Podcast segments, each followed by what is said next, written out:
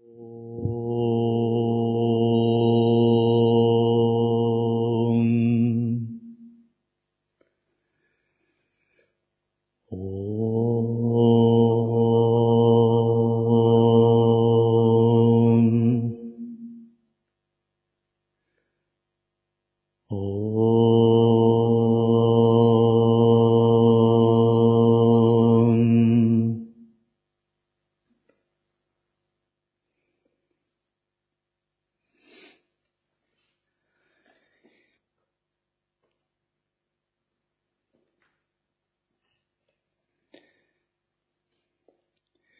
Комментарий Бхагавана Шри Сай Бабы к Брахману Бхава Упанишаде.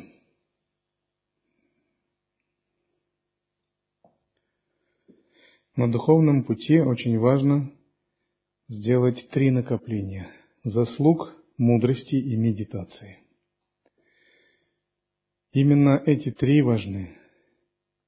Не идет речь о том, что нужно только медитировать или только развивать мудрость, или только накапливать заслуги. Нужно развивать все эти три вещи. Заслуги поменяют нашу судьбу, заслуги. Сделают наш ум сатвичным, передвинут в иной сценарий жизни. Защитят нас от кармы. Мудрость позволит выработать правильные ценности – обозначить правильные цели и смыслы. Это очень важно. А медитация даст опыт, который растворит все оставшееся и полностью подтвердит верность наших смыслов, ценностей и целей. Медитировать без заслуг или без мудрости неверно. Мы можем войти в подсознание, можем войти в сверхсознание. Это несложно делать. Но вопрос не просто, чтобы в него войти, а чтобы не потеряться в этом хаосе, иметь правильное направление.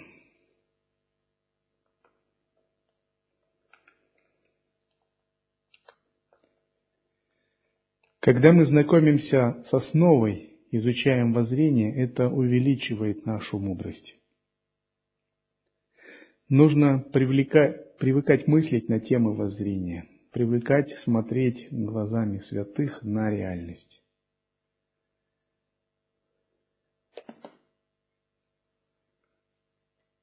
Когда святые описывают свои взгляды на реальность, это подобно чистейшему нектару, который надо пить, пить, пить до тех пор, пока мы не пропитаемся им.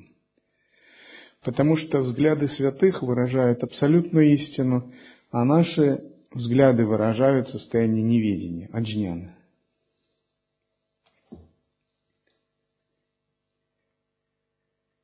И нам надо избавляться от неведения, впитывать джняну.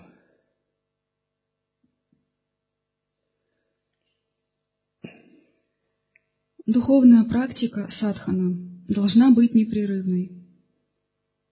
Истинный искатель, используя все свои возможности, должен уводить ум от мирских дел и от тех вещей, которые увлекают его чувства, и сосредоточиться на чистой, и аскетической цели познания Брахмана. Вам нужно стать аскетами, нужно тапасию выполнять. При этом под аскезой в лай-йоге мы немного подразумеваем другое, нежели традиционная аскеза раджа-йоги, так как это принято среди древних садху и некоторых школ – в одной вайшнавской книге, по-моему, Шримад Бхагава, там есть рисунок, как бы такая э, изображение йога, который сидит в позе для медитации, и у него проросли ногти. Рядом бродит тигр, и у него такие длинные волосы. И он очень худой, у него такие ребра, он сидит среди гор, скал в очень безлюдном месте. Аскетизм раджа-йоги предполагает отречение, отрешение, полное отречение ради медитации.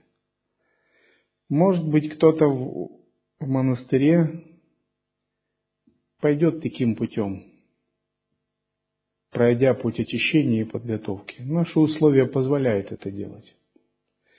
Но это не является главным путем, которому мы следуем. Мы следуем путем антартапаси, внутренней аскезы. И ваша внутренняя аскеза должна заключаться в том, что вы уводите ум, не прекращая взаимодействовать с миром. Не прекращая воспринимать объекты, вы должны быть отрешенными от них и найти такую точку, где ваш ум не попадается в это все. Это аскеза не раджа-йога, это аскета, аскеза ситха в традиции сахаджи. Это аскет, аскеза даттатрии. То есть Даттатрей иногда медитировал так, что сквозь его тело прорастали деревья. Но иногда он вел такой образ жизни, играющий, беззаботный, в полноте всеприятия среди окружающих его энергий. Это было проявлением его лилы, игры. И вот такое проявление лилы, игры, игрока в созерцании, это и есть антартапасия, внутренняя аскеза садху. Она заключается в том, чтобы быть непривязанным, поддерживать свой статус сознания полностью отрешенным на фоне игры разнообразных энергий, переживания видимого, слышимого и так далее. Это антартапасия, внутренняя аскеза, садху в традиции сахаджи. Это гораздо более высокий и сложный путь, который первые годы нам непонятен. Нужно упражняться во внутренней аскезе, постоянно делая садхану санкальпы, свое внутреннее делание. Учиться не теряться посреди восприятия. Жить в состоянии отрешения, но при этом не отрицая те восприятия, которые возникают.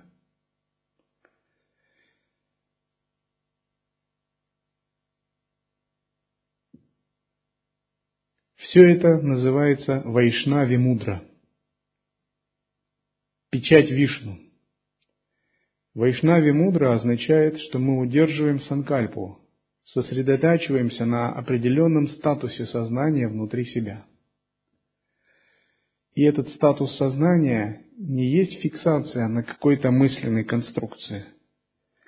Это состояние вне мыслей, вне ума – это распознавание внутреннего пространства и внутреннего величия. И ваша вайшнави мудра рано или поздно должна перерасти в шамхави мудру. Шамхави мудра означает, что мы смотрим на мир глазами уже не мирского человека, а глазами обнаженного осознавания, глазами святого. У нас внутри есть безвыборочное осознавание – и мы утвердились прочно в состоянии вне ума. И тогда, когда мы воспринимаем мир, мы пребываем в пространстве. И глядя на мир, мы его не оцениваем, не привязываемся к нему, а воспринимаем тоже как одно большое пространство, вне концепций. И вот жизнь садху с точки зрения праджни-янтры проходит между Вайшнави и Шамхави Мудрой. Вайшнави мудра внутри открывает осознанности пространства, Шамхави мудра снаружи. И нам надо соединить эти две. А божественная гордость, Дивьябхава, все это пронизывает.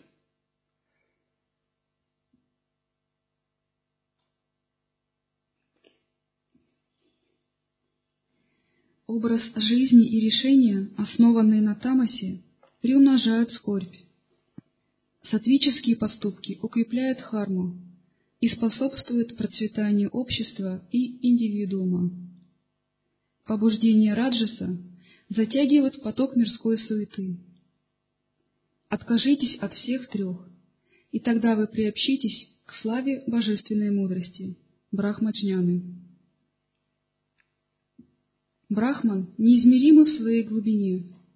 Как может этот крошечный ум его измерить и понять. Брахман — это апромея, то, что невозможно описать с помощью понятий и категорий. Он — апоричинно, не имеющий границ. Он — авьяпадешья, не поддающийся определению. Апромея, апоричинно, авьяпадеша — это три характеристики Абсолюта. непознаваемый, не имеющий границ, не поддающийся определению.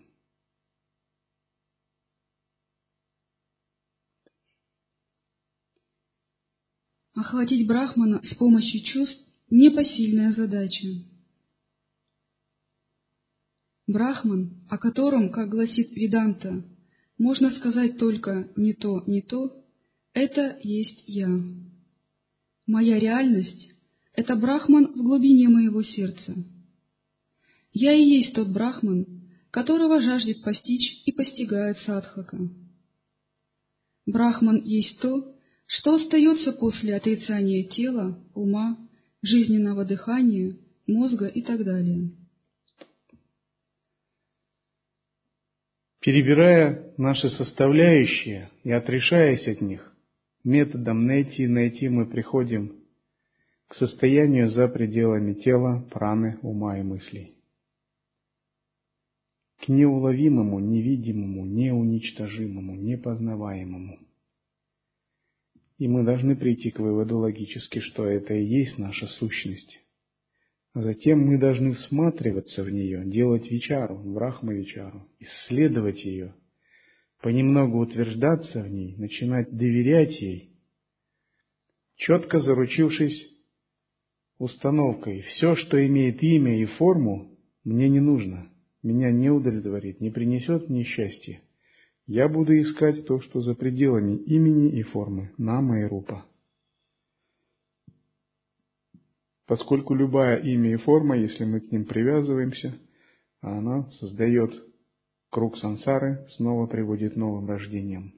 Но как быть не привязанным к имени и форме, когда мы только имеем дело с этими именами и формами? Наша жизнь проходит посреди имен и форм 24 часа в сутки, даже во сне. И вот здесь мы должны понять величие учения праджни янтры – что оно позволяет на фоне восприятия имен и форм все-таки выйти за их пределы, найти лазейку в то место, где имена и формы не могут достать наше сознание обусловить. И это состояние мы называем аманаска. То есть лай-йога – это йога растворения. Но за счет чего происходит растворение кармы? Оно происходит за счет аманаски – Поэтому лая-йога – это и аманаска йога. За счет пребывания вне ума. Имена и формы – это ум. Но когда мы выходим за ум, мы отрешаемся от имен и форм, как грубых, так и тонких. Мы называем это часто еще неконцептуальное осознавание.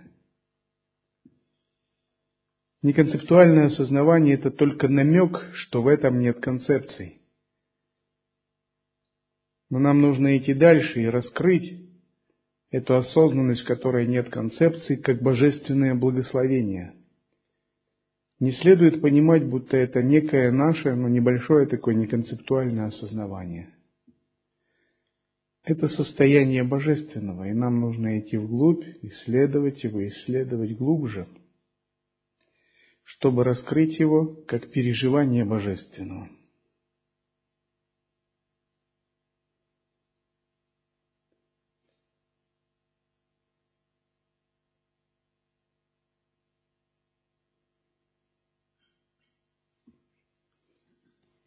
Это знание достигается путем исключения. С помощью этого метода вы приходите к заключению. Да, это Девадатта. Девадатта – имя собственное. Также, применяя принцип Джаград-Джаград, пробуждение от бодрствования иллюзии мира, вы устанавливаете истину «Тат твам аси» – «Ты есть то». Когда завеса, скрывающая дживу, падает – Джива является как параматман или парабрахман. Дживатман имеет природу параматмана. Дживатман – это наше тонкое тело, наше физическое тело. И наше каузальное тело, которое образует иллюзию личности, личностного бытия.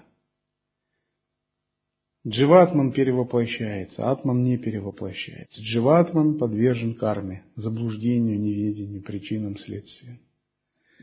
Атман не подвержен. Дживатман действует, атман не действует. Дживатман переживает опыты, карму, рост, старение, смерть в теле, движение в тонком теле. Атман не переживает. И нам надо с помощью вивеки разделить дживатман в себе и атман. И постепенно убедиться в том, что дживатман – это не главная наша часть. Наша главная часть атман. Сейчас мы имеем дело с дживатманом и считаем его собой. А атман нами не распознается почти. Утончая свое восприятие с помощью распознавания мудрости, вивеки, созерцания, самоотдачи, мы начинаем выходить за пределы дживатмана и слышать атман внутри себя. Нужно великое смирение, великое послушание дживатмана, чтобы он покорился атману, чтобы он не действовал сам по себе, а действовал только как бы от света атмана, был проводником света атмана. Атман есть божественная сила, божественная мудрость, божественная воля внутри нас. И надо приучить свой дживатман слушать эту божественную силу, божественную волю и мудрость, быть ее чистым, пустым проводником. Дживатман переполнен кармами. Эти кармы проявляются как разные субличности внутри потока сознания. Проекции, они претендуют на то, чтобы быть вами – властвовать над вами. Некоторые из них могут даже в следующей жизни стать вашим альтер-эго, вторым «я», и стать вашей будущей жизнью, вашим будущим телом. Нам надо растворить их всех.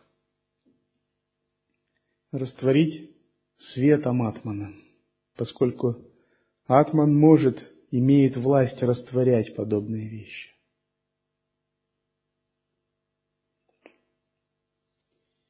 «Я» относится именно к этой реальности, к Садчитананде. Только невежество может применять это слово «я» для обозначения тела. Это невежество и это ложное отождествление влечет за собой нескончаемую череду радостей и горестей. Обретя способность к развлечению, употребляйте слово «я» только по отношению к вашей божественной сущности, и наградой вам будет божественное знание. Когда джняни говорит «я», святой, и обычный человек говорит «я», они имеют в виду совсем разные вещи. «Я» в понимании человека – это тело с личностью, созданное кармой. «Я» в понимании джняни – это его бессмертное осознавание вне имени и формы, которое управляет телом – Ему тело принадлежит, но он не есть тело.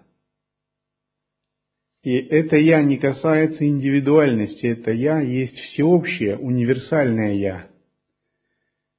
Великое существо Махапуруша, пронизывающее все живые существа.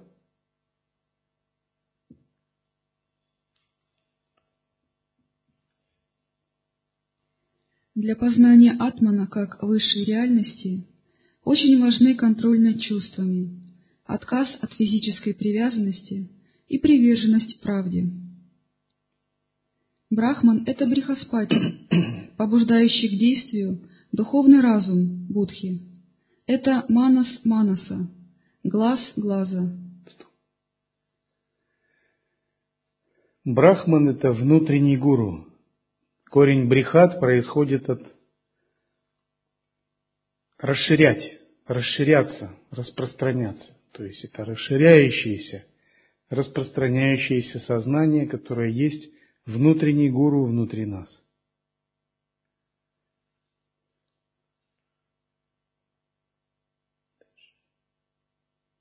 Брахман – самый излучающий и озаряющий всех своим светом. Его блеск – это свет, из которого все рождается. Он главная опора и поддержка. В уме он мудрость. Манас и Будхи – вместилище чувств, но без него ни Манас, ни Будхи не могут функционировать. Манас, ум – это просто операционная система. Будхи – это центральный процессор, который вырабатывает ценности, смыслы, стратегическое решение. Стратегические решения. Но сами по себе они являются просто частями, тонкими механизмами, программным обеспечением сознания. Они всего лишь проводники истинного света Атмана.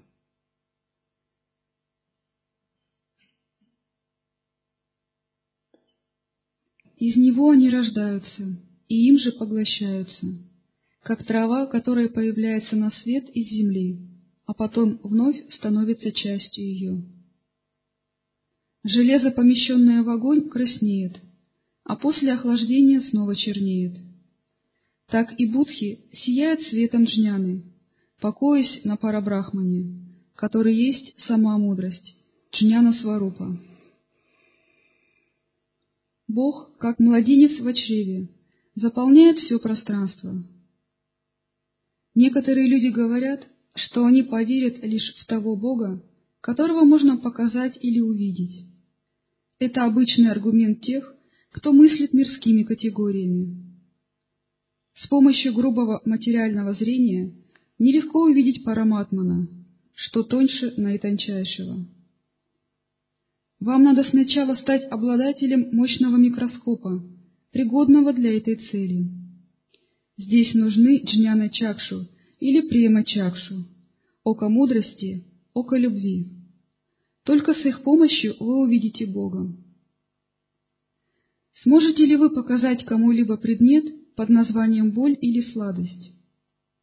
Глаз не способен видеть такие абстрактные вещи, как любовь, жалость, милосердие, добродетель и веру. Это за пределами его возможностей.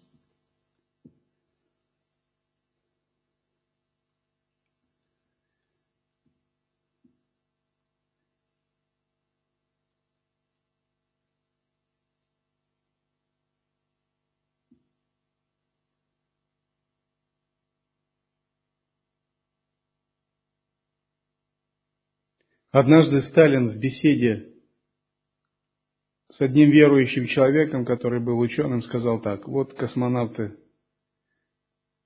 нет, не Сталин, Хрущев, космонавты были в космосе, но Бога там не видели. Это был большой аргумент пионеров всех времен.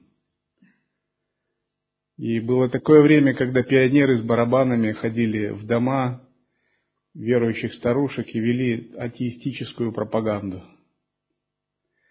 Вот здесь у нас есть место, в которое мы ездили, озеро Светлояр. И там верующие старушки давали обед обойти этот, это озеро по кругу на четвереньках. И было время, когда пионеры пытались прогнать этих бабушек, а некоторые хулиганы даже садились на них сверху и катались на них. Эти бабушки ехали, вернее, шли со смирением, а пионеры ехали на них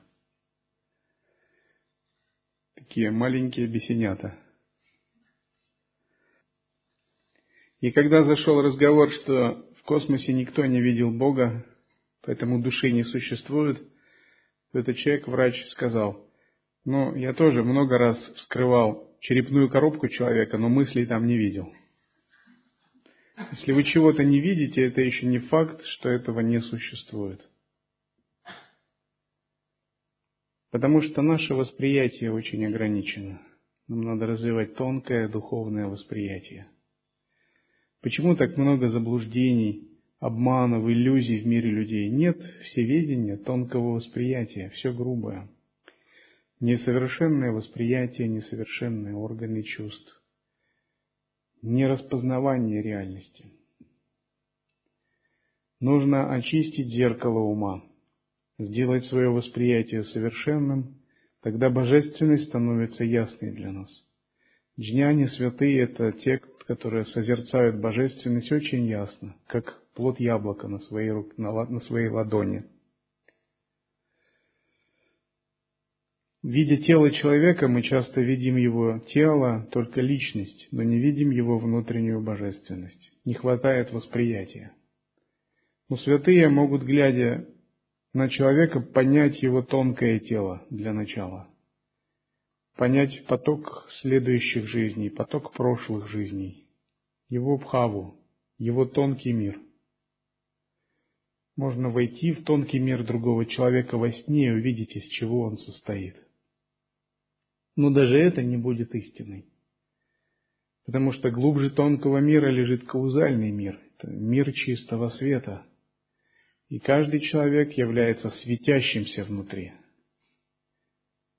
И тонкое тело, подобное голограмме, световой голограмме, которая управляет энергетическим телом и физическим. И мы такие светящиеся голограммы, имеющие внутри пространство бесконечного света.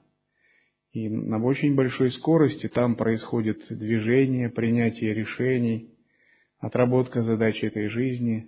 И у этой голограммы есть множество деват, внутренних божеств, которые располагаются в каналах тонкого тела, определяют карму, процессы реинкарнации. А физическое тело – это уже то, что лежит на поверхности, то, что видно грубым зрением. Утончение восприятия приводит к тому, что мы начинаем видеть божеств, тонкое тело, каузальное тело, как пространство света и единый атман во всех существах. И тогда мы больше не впадаем в заблуждение, в привязанности, в отождествление. Поэтому Васиштха говорит то, что людям видится одним, йогам и богам видится по-другому.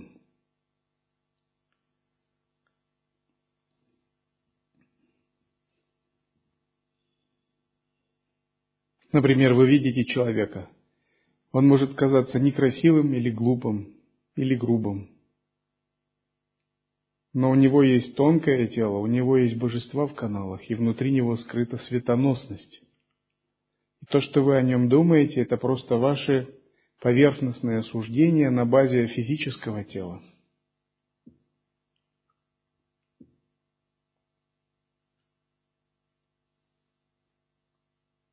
Может быть, он в прошлой жизни был святым, но совершил ошибку, и за это получил грубое тело и грубый характер. Вы не можете знать это, пока не проникнете внутрь него.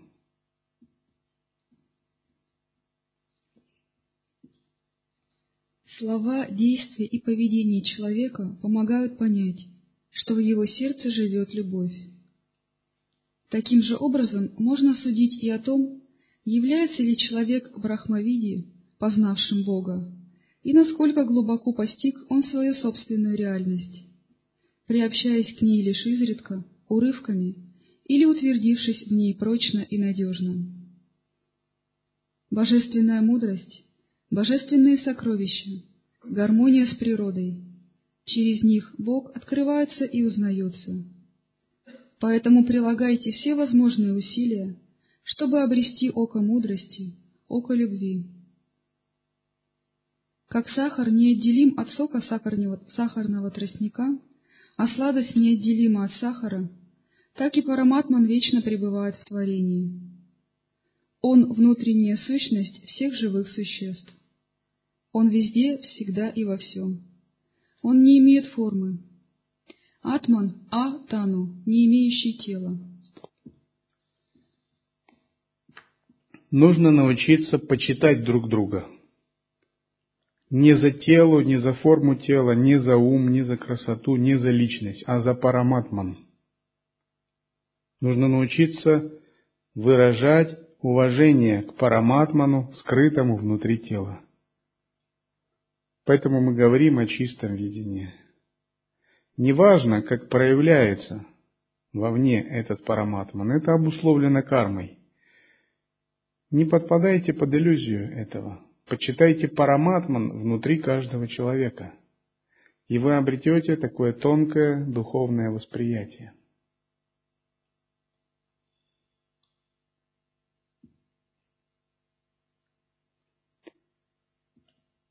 Почитать параматман означает не восхищаться личными качествами человека или не привязываться к нему. Это означает видеть суть, видеть то, что скрыто внутри всех вещей.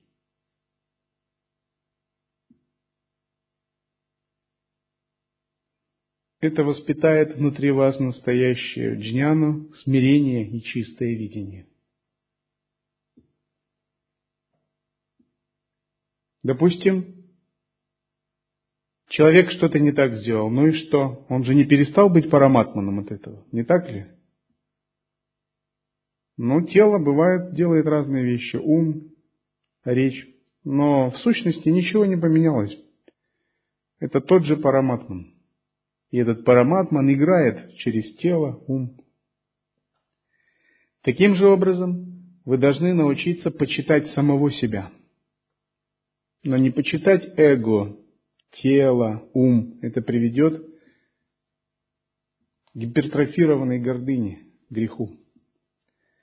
А почитать свою сущность, почитать в себе параматман. Параматман неизменен утвердиться в понимании чистоты совершенства параматмана. Тело, ум, личность могут быть несовершенными, зависящими от ар, кармы. Но параматман совершенен. И даже если вы что-либо сделали не так, параматман-то ваш не исчез, он никуда не пропал, он остался таким же чистым и совершенным. Если вы пребываете в этом совершенстве – то над вами не властны кармические реакции. Но если вы не пребываете в нем, вы создаете карму, поскольку отождествлены с телом. И возникает кармическое воздаяние. И вот чем больше вы почитаете параматмам внутри себя, тем меньше над вами властна карма. Кармические реакции не властны над тем, кто не обращает на себя внимания как на тело, делателя, ум, личность, но постоянно почитает в себе параматман.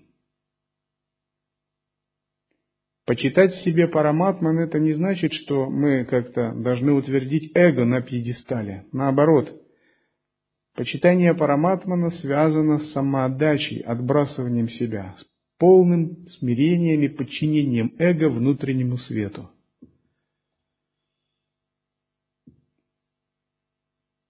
Почитайте параматман внутри себя, и вы увидите его в каждом.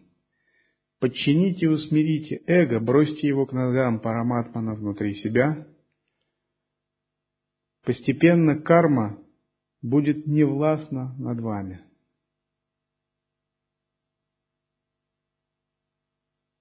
Карма над нами властна только потому, что мы отождествляемся с телами, действиями, которые оно производит. Это отождествление создает проекции, мыслеформы и субличности внутри нас.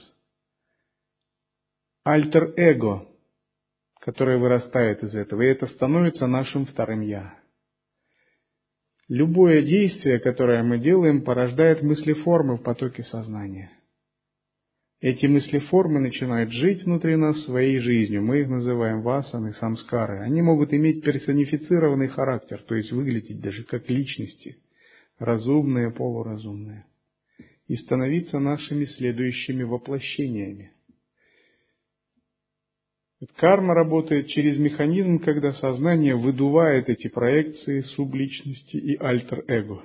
А если оно не выдувает ничего, потому что вы поглощены почитанием параматмана, пребываете в чистоте и совершенстве внутреннего света, то нет кармы, нет кармических реакций поскольку нет никакого отождествления, нет создания мыслеформ.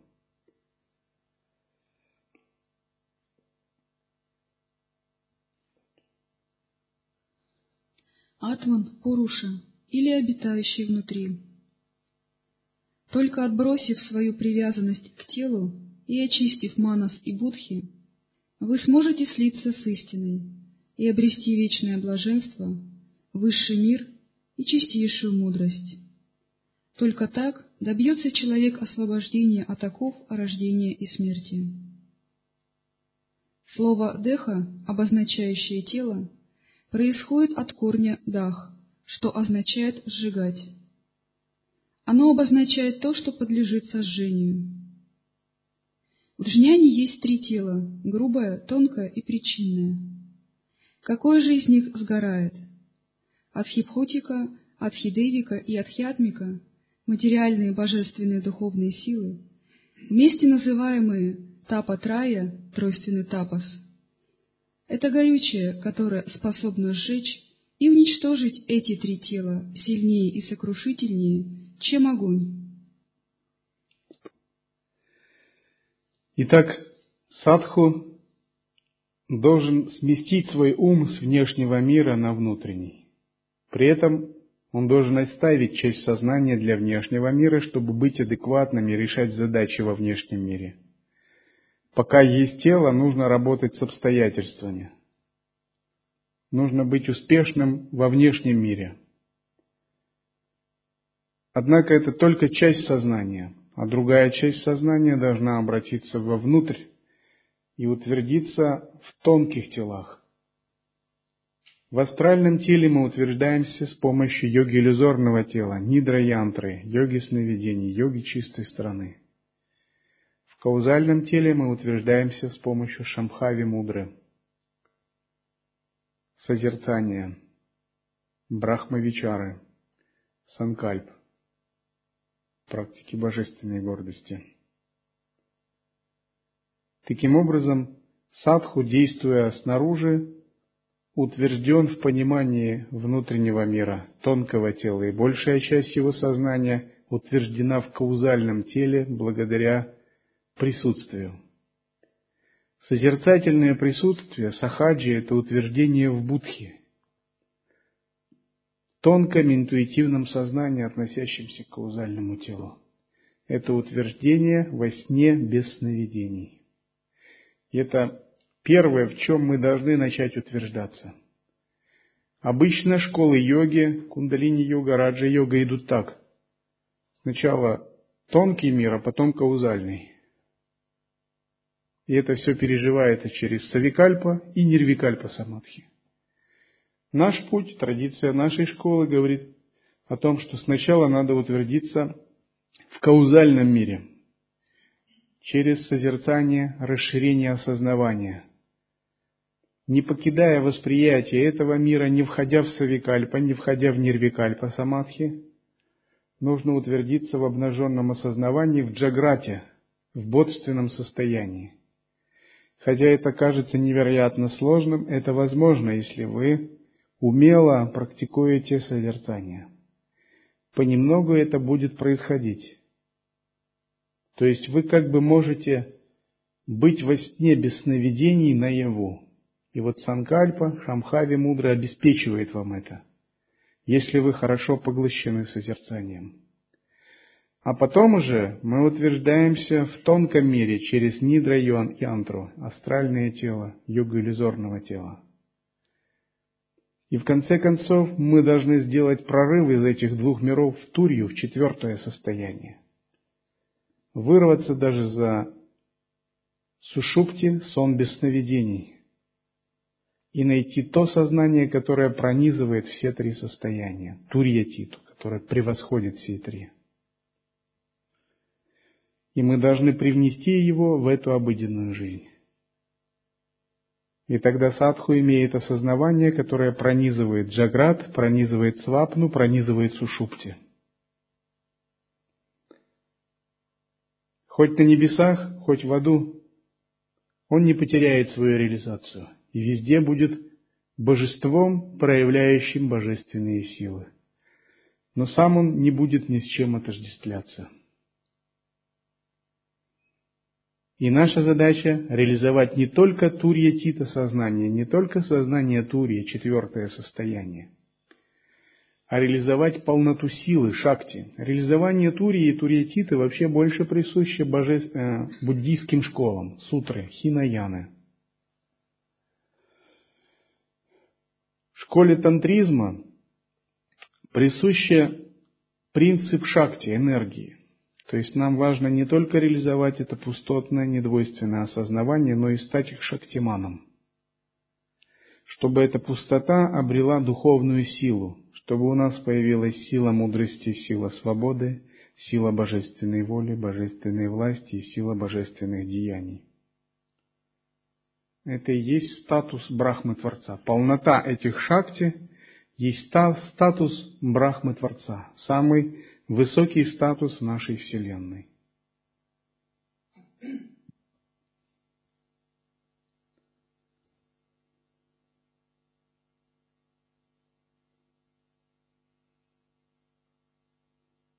Ваша джняна шакти развивается, когда вы удерживаете мудрость, джняну в повседневной жизни. Ваша сватантрия шакти развивается, когда вы упражняетесь в растворении эмоций и мыслей. Ваша ичха шакти развивается, когда вы целенаправленно удерживаете санкальпу, пребывая в присутствии. Ваша айшвария шакти развивается, когда вы проявляете джняну и сватантрию, интегрируя ее с внешним миром и управляя реальностью немножко. Ваша крия шакти проявляется, когда вы действуете, исходя из созерцания. Играете в присутствии безделателя, в недеянии. Таким образом, вы не только ищете осознавание, освобождение от иллюзий, но вы развиваете свои шакти на духовном пути. Они растут у вас, и в этом ваша эволюция. Если человек отождествляет себя с телом, то какими бы познаниями он ни обладал, его следует признать глупцом. Напротив, человек, твердо уверовавший в то, что он Сачит Ананда, сам станет божеством. Не отождествляйте дживу с грубым телом из плоти и крови, не даже с тонким и причинным телом. Атман должен отождествляться только с самим Параматманом. Лишь тогда может наступить вечное блаженство. Радость и горе, доброе и дурное относятся не к вам, а к сфере ума. Вы не создающий и не вкушающий плоды деяний. Вы вечно свободны. Когда вы переживаете что-либо, думайте так, это не я переживаю, Атман во мне не переживающий. Это переживает ум и тело. Слышите ли вы хорошее или плохое, думаете так, это не я слышу, это тело слышит и ум, а я за пределами слышимого. Когда вы видите что-либо, не приписывайте себе видение. Считайте так, я глаз этого глаза.